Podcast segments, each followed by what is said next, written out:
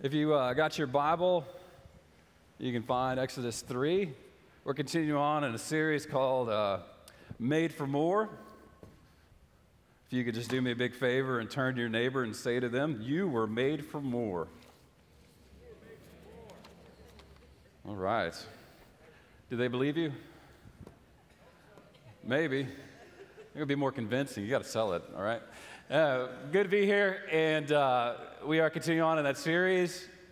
And today is really a, a fun, fun day uh, because we really get to look and say and ask the question of, well, how does that happen? How do we become more? Uh, usually, when we hear those words, uh, they're followed with, you need to try harder, you need to do more, you need to be better at whatever it is that you do in life, or you need to, you know, eat lunch at your desk and try harder and work harder. And uh, the great news, the great news of the gospel is that everything that God desires for us, everything that God wants to see happen in our lives and in our hearts and in our world, uh, all happens through Him. And that the closer we draw to God, uh, the more we begin to see that we were made for more. The, the deeper we are in our relationship with God, the more evident it becomes of who we were meant to be and what it is God desires for our lives. And hopefully that's happened for many of you. I was thinking this morning about the Kairos weekend, this wonderful prison ministry that we have as a church and uh, happens all over Texas and in our country. And I was thinking about the fact that I don't know for sure, and I'm sure one of the Kairos people will come and give me the exact history of it, but I'll guarantee you that the way that it all began was that at some point there was somebody that was in prayer and they began to get an image and an idea that maybe we could do a spiritual retreat, a three day weekend retreat in the prison for people that can't leave. I mean, can you imagine that person praying and, and they're, they're listening to God and God saying, hey, what I want you to do is go into the prison and I want you to organize a three day spiritual retreat uh, for about 42 to 50 people. Can you imagine what you would say back to God at that point? I know what many of y'all would say. Like, you have the wrong person, right? And you can imagine like the, how that conversation went for the person that was going to organize Kairos. They're like, okay, God, well, that sounds spectacular. Uh, what do you have in mind? Well, three days, three days in a, a prison retreat. And not only are you going to recruit 42 people that are inmates or 42 people that, you know, have had some, some difficult times in their past, but uh, I want you to go ahead and feed them and uh, give them good food, and then you're going to need music. I don't play any instruments. Well, you're going to have to recruit somebody to do music. Um, and then you're going to have to get people that are going to lead the small groups for the prisoners. You mean I can't do it all myself? No, you can't do it yourself. You're going to have to find more people to help you. Um, all right, well, that sounds great. How much is that going to cost? Well, it's going to be around, you know, thousands. and, and you'd say to yourself, oh, I, don't, I have like 50 bucks in the bank, Lord. How's this all going to happen? I mean, can you, can you just imagine? And yet, time and time again, weekend after weekend, uh, those prisoners are amazed and blown away by what God does through the life of people like you and I. Uh, people that were willing to take a small step of faith and say, I could, I could find some time to make that happen. And the result is that uh, great things happen, more than we ever imagined. Jonathan, you're off the hook. I don't want it. I'm just going to use the stool. We're good. Thanks, man. Um, and uh, I mean, you think about also that, you know, Jonathan's over there sometime next summer, he's going to want to take 50, 60, 100 kids to uh, on retreats, on mission trips, to camp, and all of that takes people, people like you and I. It also takes money. I don't know, and I don't mean to offend, but are y'all aware that teenagers are broke? right? They, they don't have the money to fund themselves usually. Some of them do, but most of them don't. And so that's got to come from somewhere. And today, you know, the first step toward what's going to, the great things that are going to happen next summer begins with the setup of the pumpkin patch. Rain or shine, they're going to be setting that up so the great things can happen next summer. So it's just amazing to me. Now, you think about larger projects like that or on a, a more individual basis in your own life, you know, when you look ahead at the next five to six years, there, there may be something in the way of what you think is just impossible to overcome. Or maybe you see a need in the world and you say, you know, if somebody would just fix that, if somebody would just change that, our world would be so much better. And you think to yourself, I, I wish I was more. I wish I had more money. I wish I had more time. I wish I had more abilities or skills. And, and if I did, then surely I could do something about that, you know? That's how most of us kind of look at the world. We say, you know, there's a lot of things that could be better, a lot of things that could change, and yet uh, I don't think I'm the right person for it. I don't think I have the abilities or the time. I've got a 30 year mortgage, student loans, three kids, braces, everything like that. You know, how am I possibly going to find time or energy or want to to make a difference in the world? I think that's how many of us live our lives. And yet, God has something greater for us in mind. Now, uh, one of my, hands down, one of my favorite conversations that happens between somebody and God about this specific thing is found in Exodus chapter 3, and it happens between Moses and God. And uh, there's a piece of it that I've always just been blown away by that I want to read for you today. And it's chapter 3, verse 19. God talking to Moses, he says, However, I know that Egypt's king won't let you go unless he's forced to do it. I mean, wouldn't that be a refreshing thing to hear from God? God speaks to you and says, I, I know you can't do it, uh, and it won't happen, so I'll take care of it. Right? And he's saying, Egypt's king, that's Pharaoh. Pharaoh, the most powerful leader in the world at the time. He's got the biggest army, the most might, et cetera, et cetera. Nobody tells Pharaoh what to do except for Pharaoh. And God's saying, Oh, no, it's not going to happen without me, so I got it. And uh, so he says, I'll use my strength and I'll hit Egypt with dramatic displays of my power. And Moses is maybe thinking to himself, so God's going to smack Pharaoh, and this is all going to happen somehow. And after that, he'll let you go. Moses is nodding. He's like, okay, okay. Sure. Verse 21 I'll make it so that when you leave Egypt, the Egyptians will be kind to you and you won't go away empty handed. Every woman will ask her neighbor, along with the immigrant in her household, for their silver and their gold jewelry, as well as their clothing. Then you will put it on your sons and daughters, and you will rob the Egyptians. So, what's so profound to me is not, not only is God saying, I've heard your biggest concerns, you know, God's not only saying that I've heard your biggest concerns, but God's also saying, and I'm going to make it all better. I'm going to fix it. And then the part that just completely blows me away is God says, not only am I going to do that, but that on your way out, there are going to be people that are handing you gold and silver and the clothes off their back because they're so excited you're leaving. I mean, do you, do you I mean, that is just mind blowing to me.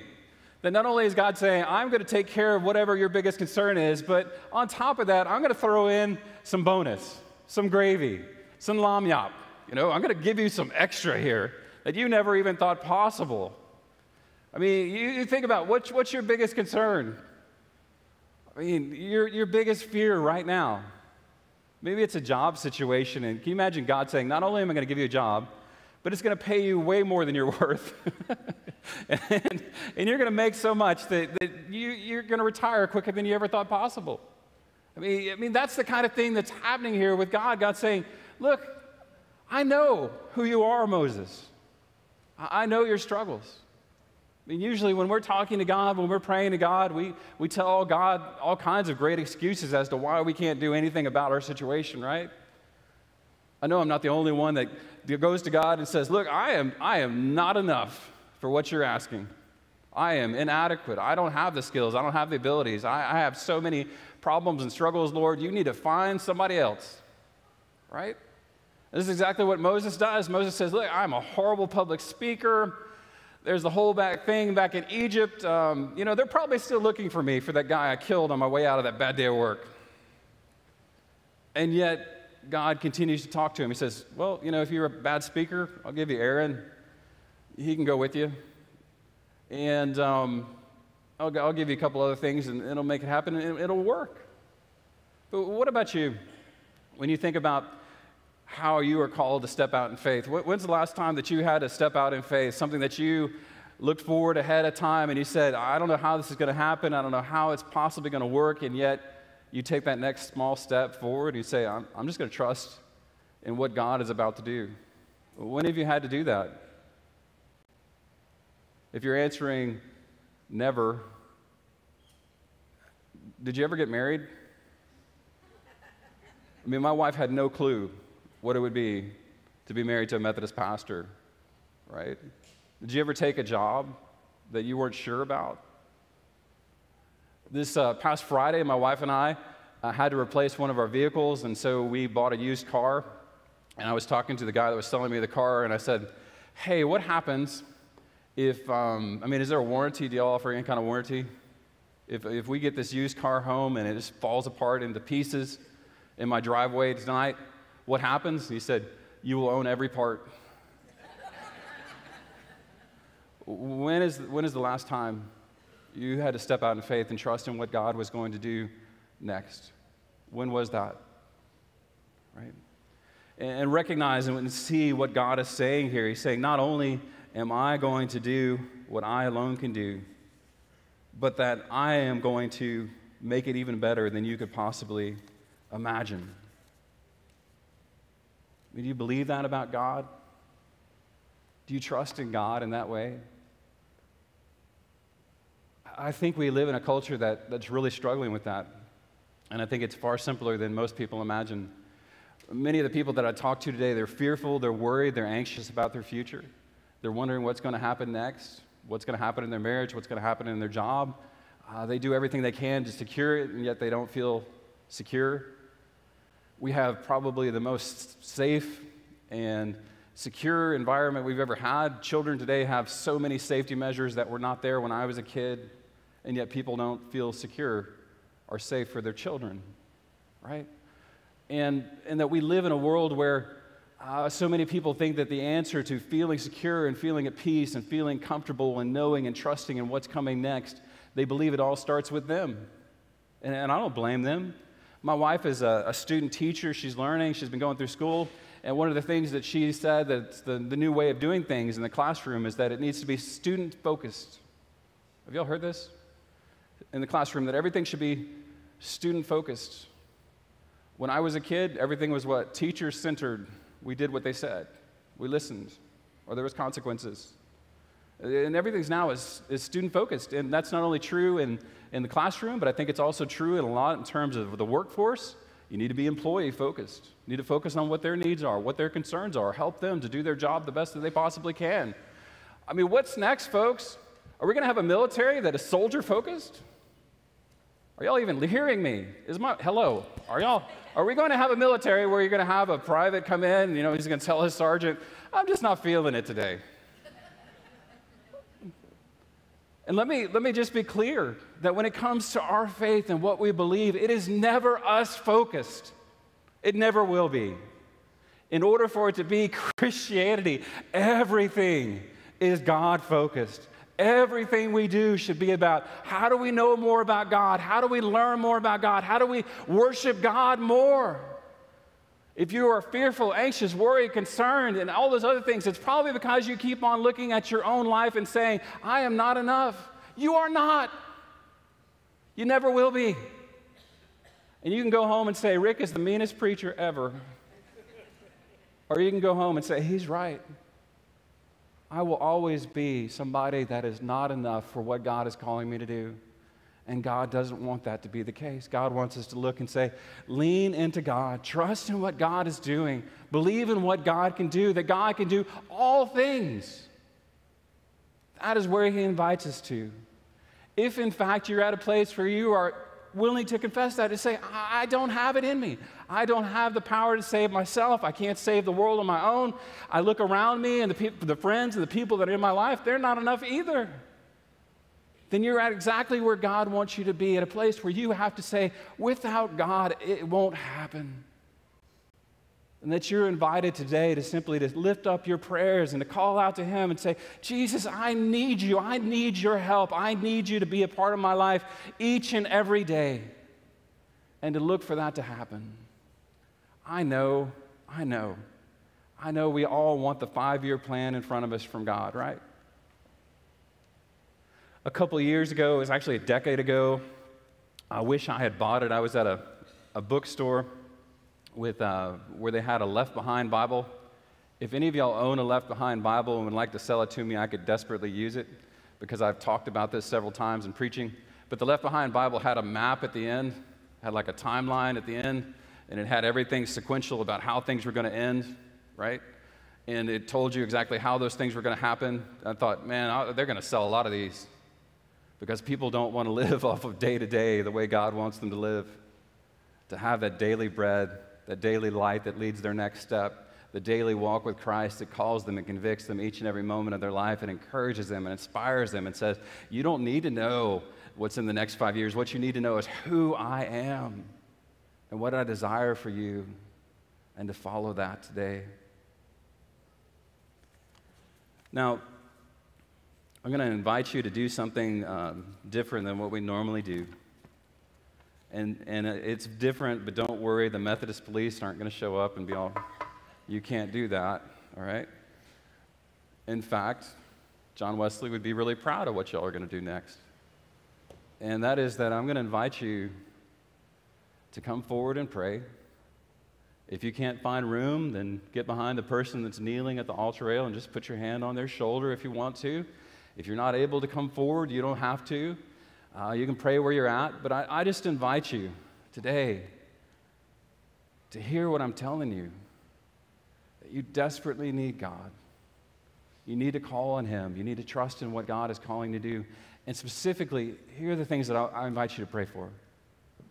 The first is you probably have a, a friend or a relative or a loved one that is firmly under the hand of Pharaoh that they are powerless to get out from underneath that. You have talked to them, you have pleaded with them for decades, and nothing has happened. And I want you to lift them up today and pray for them. Secondly, maybe you have friends or family in your life that everything is going well for them. Just pray for them, for that to continue, okay? That God's going to protect them, God's going to watch them, God's going to keep them from all evil. And then finally, would you pray for our church? There are so many missions that are about to happen here in October, and we need to ask God to be at work in those. It's going to take a lot of people to work the pumpkin patch. It takes a lot of people to work at Kairos. It, it takes so many hours and effort, and, and I need you to know that God can make that happen, and we need to call on Him today. And, there may be a whole other list of people that you need to pray for, things you need to turn over to God, but just turn your heart and everything you are over to Him this day. Surrender that to Him. Trust in Him. Believe in Him. And let's do that as a church today. So, would you please, as you're able, would you stand? Would you come forward? The band's going to play some music, and we're going to spend some time in prayer this morning.